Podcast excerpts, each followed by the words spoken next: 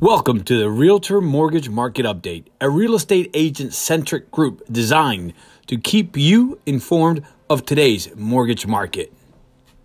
Hey, the Fed is on a mission to correct inflation, and they're going to do it with the help of the media and by opening their big mouths. So this morning, I shared a screenshot from my Twitter account where Nick Timiraos from the Wall Street Journal, who I've said is the Fed's mole, look, if the Fed wants something to get out, they leak it out to Nick. So Nick tweeted about St. Louis Fed president and voting member James Bullard, uh, stating that the Fed's policy is not yet restrictive and they may need to hike to 7%.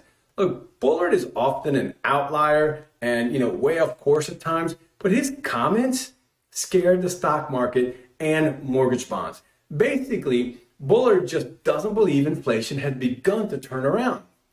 Folks, if we go to a 7% Fed funds rate, our economy will crash. I don't think that'll happen, and let's hope it doesn't. Now, some good news yesterday, we did have a 20 year bond auction that was met with strong demand, which is good for mortgage rates. And we ended the day up about 30 basis points. And again, that's good for mortgages and nice gains, right? But unfortunately, those gains from yesterday were wiped out today by Bullard, his comments, and his mouth.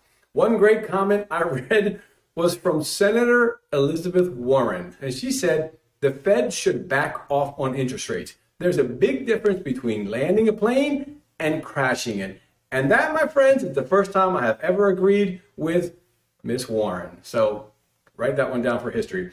After two straight 75 basis point rate hikes, the odds of a 50 basis point rate hike in December are still at 75.5%. And I still think this will be the case. I just think that Bullard likes to hear himself talk.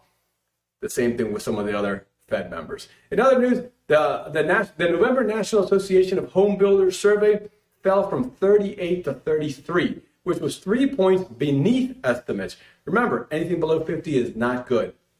The NAHB said to bring more buyers into the marketplace, 59% of the builders report using incentives. Shocker with a big increase in, in the, which is from the from September to November.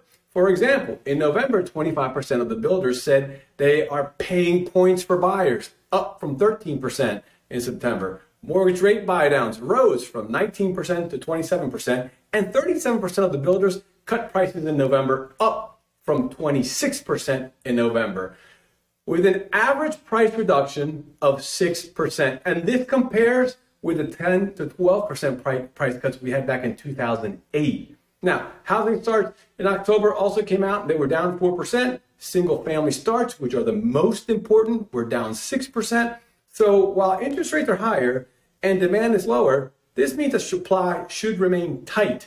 So we still need more houses. Now, housing permits, which is the future supply, they were down 2.4%, and single family were down 3.6%. We also had initial jobless claims, which measures individuals filing for unemployment benefits for the first time. That fell 4,000 to 222,000, but after a positive revision from last week of 1,000, continuing claims or those that continue to receive benefits after their initial claim rose by 13,000 to 1.5 million and has been significantly rising over the past few weeks.